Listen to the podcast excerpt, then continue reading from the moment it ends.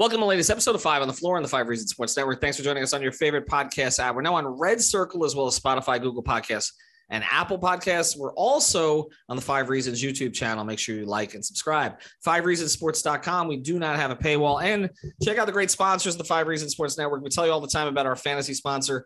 It's Prize Picks. Use the code 5 F I V E. Get your initial deposit matched up to $100. That's at prizepicks.com, or you can download them on the Google Play Store or on the App Store. Make sure you're using five. That's a code five, F I V E. Get your initial deposit matched up to $100. And now, today's episode. Yikes. Uh, five on the floor, ride for my dogs. Where here's the thing, you can check the score. Hustle hard, couple scars, wearing bubble frauds. Just like Butler said, you in trouble, y'all. Kept the floor playing, got it all band. Y'all seen the block, stop with one hand. And Pat we trust, Inspire have the guts. We're here to bring the heat, y'all can hang it up. Welcome to Five on the Floor, a daily insider show on the Miami Heat and the NBA, featuring Ethan Skolnick, Greg Sylvander, and Alex Toledo, plus others from the Five Reasons Sports Network. All right, Ethan Skolnick back on, excuse me, on Five on the Floor. Here's today's floor plan. I got Greg Sylvander. You can follow him at Greg Sylvander. You got Brady Hawk. You can follow him at Brady Hawk 305. And at some point here, we'll also have Alex Toledo. You can follow him at tropical blanket. Look, there's a lot of different ways we could go today. Um, the Miami Heat are one and three. They're going out on the West Coast. They've got at least two challenging games out there, including one against uh, a team that looks like they're maybe the best team in the West again.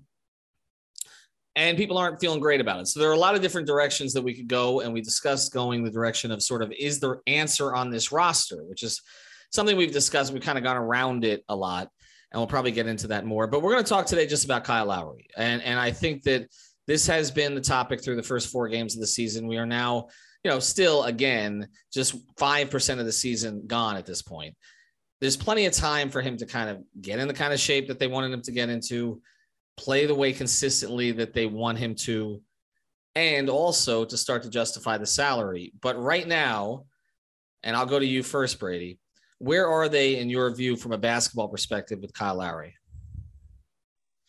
Yeah, I think it's a little bit weird because uh, I'd say two out of the four games have looked like very bad. I'd feel like, and the other two out of four, it's been pretty stable. I'd say because I think the other two, uh, again, the first one against Toronto and the other one against Boston, he had 17. Uh, but from a general sense, I know Alex has a bunch of numbers that are probably better than mine to go over. Uh, but there was just some base ones that I was looking at, which was that uh, Kyle as like a pick and roll ball handler. I know some other people on, on Twitter were talking about this generally, uh, but he's putting up 0.38 points per possession uh, as the pick and roll ball handler over four games, uh, which is just very bad. Like just a 0.38, I think it's the second worst. And actually, the worst is actually Chris Paul as we stand. Like it's just, uh, he's one for 11 from the field on those attempts. Uh, and it just speaks volume because you're talking about a guy that's uh, has the ball in his hands a ton because uh, another thing, another topic in terms of stats is that his, the touches on this team are just all over the place. Like Kyle is, has the most touches by far, which I think he's at 76, and then Jimmy's second, which is like in the lower 60s. Like it's just all over the place. That if he's gonna have the ball in his hands this much, you're gonna need him to be a plus offensive player. Uh, and then you obviously say we talked about before the the pull up stuff and the ability to score around the rim. Uh, but we also, I think, need to see a little bit more playmaking wise in terms of better decision in, in transition and obviously setting up guys in different ways in the half court. But uh, not to give away everything, but I'll say something just from uh, recency bias and talking about this last game. It's funny to me because we constantly talk about the different actions they run. It's the the Herro Bam pick and roll and how great it looks. Like obviously late in games, Herro can't turn the ball over four times in the fourth quarter, but generally that's probably one of their better actions. Their other better action is Kyle Lowry and Jimmy Butler screening for him, or the inverted version of that. Like that two man combo, Jimmy can get the switch on the smaller point guard and they can operate from there. My issue with kind of the, the way they've worked Kyle Lowry into this offense is that they basically say late in games, and this happened last season as well. We're going to run Kyle Lowry, Bam Adebayo pick and roll, play after play after play late in games. Like it, it's not something you're going to a ton early in the game. So why are you feeding into this action late? And the reason I don't love the action is because you're basically asking when they go under the screen for one, Kyle Lowry has to take that pull up three. Uh, two, he has to be a plus kind of uh, two on one player down low and a threat to score. And we haven't really seen that at this uh, point.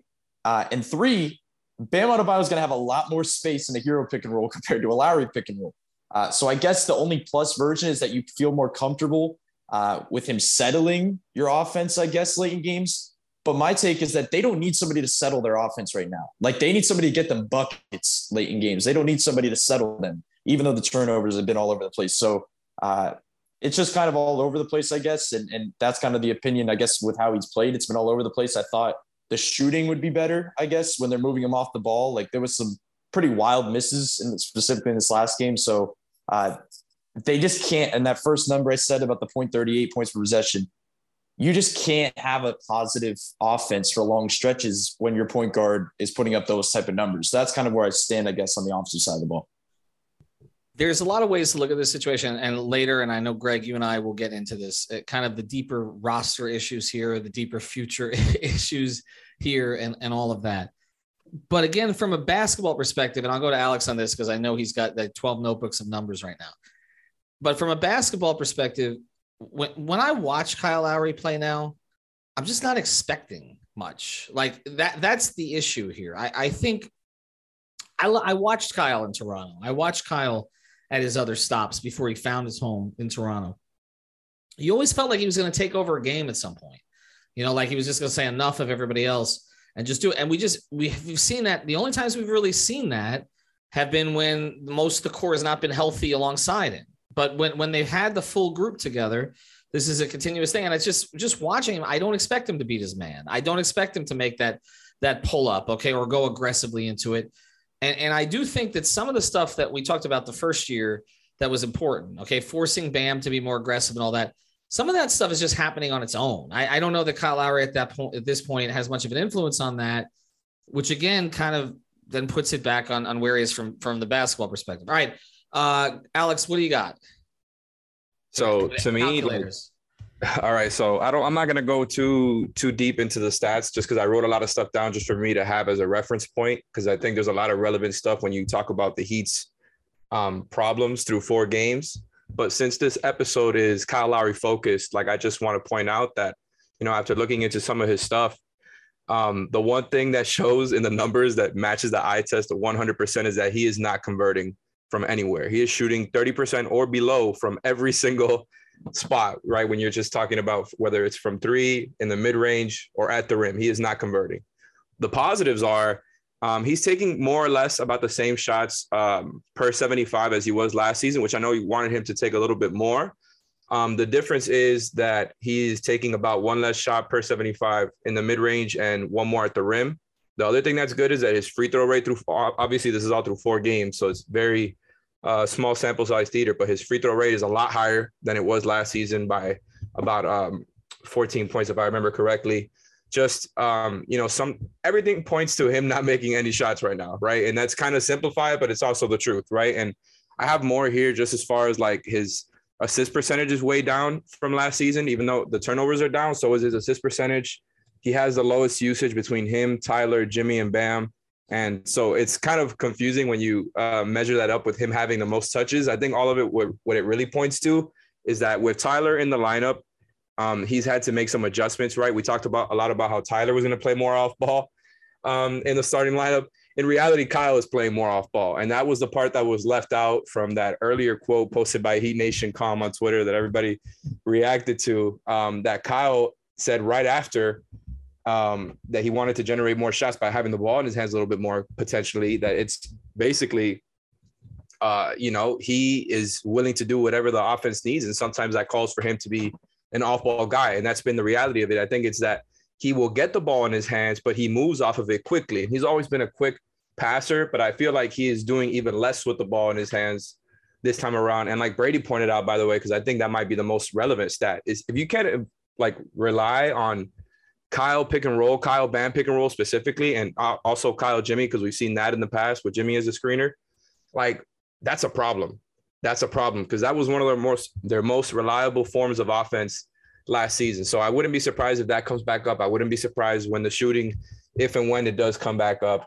But um, there's no doubt about it. He's got to be better. And I do agree that it's been about you know two decent to good games and two very bad games so far The thing you mentioned about like how quickly gets the ball out of his hands, that's exactly what I was thinking when we you talked about the discrepancy between the touches and and the actual plays made because his assisted he, shots are way up. So like he's, you know what I mean? He's doing right. No, no, he's definitely playing more off the catch. But but, but what I'm saying is he, he doesn't keep the ball very long, which is good in a lot of right. ways. But sometimes it's like okay, you would like him to keep it and actually try to probe for something, and he doesn't. But let, let's get to the larger issues here, Greg. Um, I mean, wh- where do they go with this? It's a tough situation because it's Jimmy's buddy. Um, actually, I want to clarify that because uh, I came after Kyle on Twitter today um, related to the fact that he acted like he never heard Pat Riley's comments about his conditioning, which I thought was a really weird way to approach that, to just act as if you didn't hear it at all. So I've been kind of lukewarm on Kyle's approach to coming back this season as a member of the Miami Heat since then, essentially. Um, which I think you guys were the ones who got those comments on media day, if I remember correctly. You guys are the video source for that. Uh, so kudos to y'all to uh, drive up my resentment towards Kyle here. But he said all the right things. Like I actually found a couple Toronto media articles, which I will share uh, following this show, where they they got his quotes in full full context with every single sentence and detail mixed in there and he really was super articulate in what he's trying to get at but what he's essentially saying is that everybody's playing differently and um to me, he was brought here to navigate that and make that seamless. So the fact that that's an issue and he's calling it out, to me, that's difficult. You guys know where I stand. Um, I think that if you're going to be paid the way that he's paid, he needs to have the ability to individually step up in ways that other guys can't. And it's scary when you see Max Strus be able to impose his will on a game and Kyle Lowry not have that same ability, considering what they just paid Kyle. So to me, I am for right now very much open minded to any deal that involves Kyle Lowry. I do not know that this is going to be the type of player organization relationship that ends beautifully. Not that it'll end badly, but I just see that um, I, for me, something feels off and I don't know what that is yet. I don't want to speculate too too too much there, but I just I'll say this: I wouldn't be surprised if Kyle was a member of the Miami Heat, um, like he was not a member and Jimmy was here a little bit longer. I, I I thought of them as a package deal, Ethan. I don't think that may be the case actually. Thing is, nobody is ever a package deal when it comes down to you know you know I'm saying like we can talk about okay, Jimmy basically brought Kyle here and Jimmy is going to insist on Kyle staying here. And I know it's a different relationship than it is with Goran, but we talked about the same thing with Goran, right? Like Jimmy, Jimmy would do anything to keep Goran here. Well, but then you know his buddy was available and wanted to come, and Goron was no longer here. So I, I don't think that's the thing here. I, I think it's this when we talk about the money here, and we have to talk about the money because they, you know, they made a significant commitment to him, three years, uh, you know, at close to ninety million dollars if you're looking at that, okay, you want a guy who's going to completely embrace what you're doing. And it just hasn't felt the whole time. I'm not talking about any of the personal stuff he dealt with last year because that is that's a totally separate. Of thing. course not. You're right, yes. but but, I, but but I'm just saying it just you're right. It just hasn't felt like a fit um, for a lot of this time. And, and I know you know the way that Eric speaks about him eh, you know, in glowing terms about being QB one and all the rest of this, and the way he reads the game. I think all of that stuff is true. I think that the, I think that you know, it, it is all accurate. But the, again, there's just something missing. There's something missing in his time here so far, and it, and it has reflected in some of the numbers. All right. Um, after this break, uh, what I want to get into, you know, we'll get into some more specifics on the numbers because this is something I think where the numbers matter, but also kind of what you're just sort of sensing matters. We do want to tell you about a new sponsor though of the Five Reasons Sports Network, and here, and we're just introducing it today, but you'll find segments, we're going to be doing the performance solution of the night. And this is for DM Performance Solutions. So we're going to tell you a lot more about them starting up after actually the next uh, game. So actually after the Portland game. And uh, and so we're going to be doing that ODM Performance Solutions. The phone number is 954 434 0634. Team building is hard. Just ask the city of Sacramento. They haven't made the playoffs in 15 years. ODM Performance Solutions can help you build a winning team and keep it together if you're looking to fill an important role at your company. ODM Performance Solutions can help you find C suite level leadership, sales rainmakers, plus management and operational support staff. Again, to find out more, check out odmpsi.com or give them a call at 954 434 0634. And again, look for the performance solution of the game starting up after the next game. Save big on brunch for mom, all in the Kroger app. Get 16 ounce packs of flavorful Angus 90% lean ground sirloin for $4.99 each with a digital coupon. Then buy two get two free on 12 packs of delicious Coca Cola, Pepsi, or 7UP, all with your card. Shop these deals at your local Kroger today or tap the screen now to download the Kroger app to save big today. Kroger, fresh for everyone. Prices and product availability subject to change. Restrictions apply. See site for details. All right, let's um let's let's close here, okay? Uh, and and I don't, I don't want to focus still on Kyle because obviously that's where we started, but it's also about fitting with his backcourt mate. So, uh, Alex, you have some stuff on this. So, uh, you know, I spent a lot of time today trying to see what's going on, right, with Kyle and Tyler, because I think that's what a lot of this boils down to, right? Uh, not to mention, you know, the, the problems that the Heat have with certain bench players, because that's not what we're talking about today. But that also very, very much shows up in the stats. I'm just going to say that without even getting into specific names. But since we're just getting into Kyle and Ty, I mean, you know, Tyler is not the topic, but I think the the way that they fit together is what this boils down to from what everything I've seen together, right? They're when they're on the floor together, negative 14.64. And I have a lot of other on and off combinations here. The some of the similarities I've seen is that um, Kyle, when he's playing with Jimmy and Bam, the numbers are great. Tyler, when he's playing with Jimmy and Bam, the numbers are great. The difference is when they're all playing together, right? And, and although the starting lineup um, with Caleb is a little bit over neutral, it's about one point something uh, net, so it's not bad what I've noticed is that Tyler and Kyle together on the floor has not been the easiest adjustment. I think a lot of it, when you talk about the on and off data, has to do with how bad um, Kyle is shooting. Tyler also sneakily is shooting 33% from three. Not that that's yeah. anything to worry about, but just that's some of the stuff that could be um, accounted for in these stats. The, the the fact of the matter is, you know, just from these four games so far, it's been it's been a wonky fit. I think that was something that we expected to be a little bit of an easier fit. Yeah. And it's kind of been like both both guys are good playmakers. Obviously, Kyle is the better passer, is the point guard. Tyler has more uh, scoring gravity because he's obviously a much bigger scoring threat than Kyle is at this point. And both are good shooters. Like you'd think that they will be able to play off of each other a little bit better. And I think naturally they know how to, but it just hasn't turned out the way they wanted to because their offensive rating is just bottom five right now uh, no matter how you look at it, even if you adjust for defenses played, like um, it just hasn't looked good. There's a lot of issues Makes right now. No sense. But um, everything boils down to Kyle and Tyler's fit together. I know I keep repeating that, but it's just you know, no matter how you switch up all the combinations, that's what you have. Like um, Kyle has pretty good minutes without Tyler, and uh, Tyler has good minutes without Kyle. I don't, you know, it's tough. Well, and that that's look, they know the numbers, and at some point, you know, then you start to look to stagger them even more. But we are we are four games in, so let, let me go to Brady on this, and then I'm going to let Greg close. So who needs to sacrifice to make it work? Because it, it because if it's not working so far, and again, small, small, small, small sample size.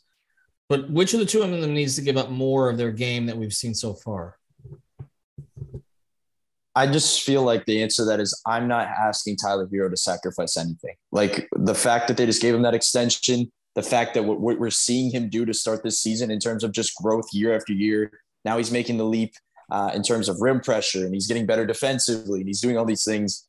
It doesn't matter what things look like stats wise, game wise, film wise. You are not asking that guy to sacrifice anything. So obviously, it comes back to uh, for one, Alex is right on with all those numbers because uh, I was looking at some similar stuff and it was just like pretty eye opening that that backcourt, uh, because like the last time Tyler Herro started, we kept talking about numbers in the starting lineup because it didn't look good.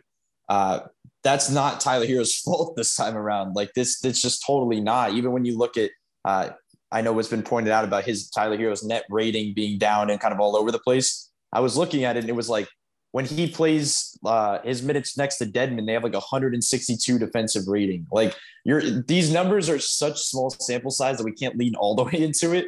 But we can point, see Brady, not to interrupt you here, but just I have a number that's extremely relevant to what you're talking about. Tyler Herro on the floor with no Haywood Highsmith or Dewayne Dedmon. You know, I, I wasn't going to get into the names, but since we're here, 1.91.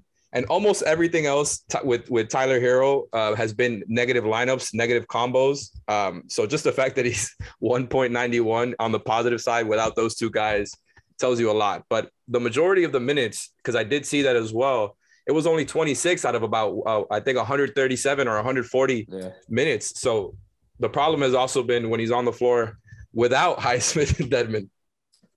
No, it's it's right. And then back to to Lowry, like you look at those numbers and it's like uh, he the Heat have 117 offensive rating with Lowry's off the floor.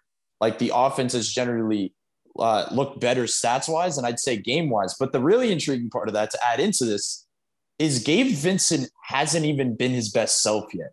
Like if you look at the numbers, he had one very good game against Boston, and he had a 2.1 for four game opening night. He had a three for seven game in the first game against Toronto, and he had a one for three three point game uh, last night. Like Gabe Vincent has not been that eye popping player, yet the numbers are still leaning uh, in this way. And I don't want to just fully like pile on on Kyle, not to rhyme, but the uh, defensively, I feel like he's been a lot better. Like I will say that. Like if terms of if we're going to talk about the negatives, I'll point out the positives and say uh, I'm not mad at what they've been defensively these last two and a half games. I'd say because I was very down on it the first game. I felt like the effort wasn't there, the rotations weren't there. Uh, even though they lack size, they've been kind of gone around that. Like looking at last game, the buckets that Toronto was hitting at the end of the game, you're not, you can't really do anything about that. Like they were right on them. Kyle was playing perfect defense on, on Siakam on that play before he kicked out to, to Gary Trent. Uh, the way he's able to front when they're running these doubles and kind of uh, sprints and, in different ways to rotate, like he's done a good job, and so is Gabe Vincent. Uh, so defensively, I'd give him the benefit of the doubt there, but it's just weird to me that we are having this offensive conversation because uh, on this exact podcast, we talked the entire time. We kind of had a feeling that we'd be talking more about the defense, I guess, than offense because of the, the size stuff. With all the offensive guys on this roster, we didn't really expect to have this conversation. So, uh, to answer your question, Ethan, from to, not to stray off here, but I just think it, it, it has to be, I guess, Kyle in a sense to kind of figure this out because he's the veteran in the sense, he's the point guard in the sense that the, the veteran point guard is kind of the, the guy that has to figure this stuff out. It feels like where the young uh, scorer that's emerging, that's playing at his best self right now, that's the guy you want to push more on his plate at this time.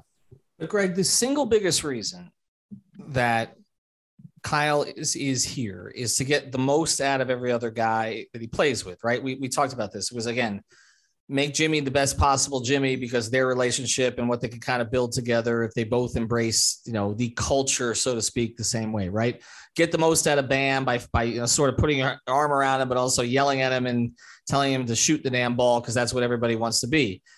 And then getting the best out of uh, you know some of these shooters, etc. But then also, you know, you know, in in, in a big way, um, you know, it was it was to get the best out of Tyler Herro. I mean, I, I mean, you know, and and I and we talked a lot about that when he came that you know having that kind of high level point guard particularly if tyler was going to play off the ball they did play together you know quite a bit last year. But if they're going to move forward as a backcourt greg again you just gave all the money to tyler you know? So it's like i just feel like everybody's on different timelines now okay? Because you've got you've got kind of you know kyle um, has to be great now for them to win a title but i don't think he's at that stage right now Okay. But then again, and, and then the same thing with Tyler, that again, the fact that you got you brought in a guy who was close with Jimmy, which made sense at the time, may be the thing that impedes Tyler in some way to be able to help Jimmy contend. I know. That's such a weird conundrum to even think about. It makes my brain hurt. But you're right. Kyle came here to make everybody else better. Um, and that's just something he can't run from. I think the fact that he were, you know, for as um, elusive as he was in the Bahamas on media day and not wanting to answer questions, I find it highly curious that he so uh, willingly led with the chin and said, guys are just trying to figure out their new roles. We have a new starting shooting guard in Tyler. Bam is trying to be more aggressive. I just feel like that's a little bit of um, deflecting, frankly.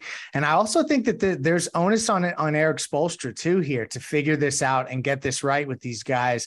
But uh, for the most part, with Kyle, um, he has to make the Tyler Herro situation work out because they've committed to Tyler now, and all indications are in the first four games that yeah, he has plenty to work on as any player his age would, but he is closing the gap between himself and all of those upper echelon guys. You can tell he's committed to getting himself right physically. His approach to the game has changed offensively to me. He's much more aggressive. Um, so I loved what I've seen there. So they have to do right by him. He plays well with Bam. So he's complementing that other player who's a pillar. So to me, they have to figure that part of it out. And I think that this is the thing to watch. The Heat are in a situation where usually they're going to wait until what, right around the trade deadline before they make uh, firm declarations on what they're going to do. I think you start out one and three, you go on this road trip, you don't have a good road trip, you come back. You know who they play when they come back? Golden State. Yeah, that sounds like fun. Like this could get weird quickly. And just to that point, I feel like they're going to be able to assess the roster quickly. And I just hope that the Jimmy Kyle relationship does not get in the way of them making the right move for the team for Tyler and Bam so that they can contend now, but also be good going forward. Well, that's why I thought that this early schedule was kind of a blessing in disguise, actually, even before the season started, because whether or not you were running it back, and I know that we've had dispute over that term and the way that we used it and the way the organization viewed it, in large degree, you were bringing back a lot of the same players. There was kind of a commitment to doing that and to waiting. But if you get through these first, like you mentioned, if you get, I mean, this could be two and six. I, I mean, it really, I mean, if you look at the schedule, this could be two and six. I mean, this is not an easy West Coast swing. We know Sacramento, which is supposedly the soft game on that trip, virtually every game between the Heat and Sacramento lately has gone down to the wire. Okay. And so that is not an easy place to play. All right. When, especially early in the season where there's some reasonable hope. And you're looking at Golden State, you're looking at Portland. So they got to get it right quickly. And look, QB1 has got to be a big part of that because he is one of the upper echelon in terms of again not just obviously status and future hall of famer but where he is in the salary chart and you know we like we talked about we haven't even seen the best of gabe to this point all right. Thanks to greg. Thanks to alex. Thanks to brady. Thanks to our sponsors odm performance solutions. You're going to hear from them tomorrow for sure. And then also prize picks. Use that code 5 f-i-v-e Thank you for listening to the Five on the Floor on the Five Reasons Sports Network. Save big on brunch for mom, all in the Kroger app. Get 16 ounce packs of flavorful Angus 90% lean ground sirloin for $4.99 each with a digital coupon. Then buy two get two free on 12 packs of delicious Coca Cola, Pepsi, or 7UP, all with your card. Shop these deals at your local Kroger today or tap the screen now to download the Kroger app to save big today. Kroger, fresh for everyone. Prices and product availability subject to change. Restrictions apply. See site for details.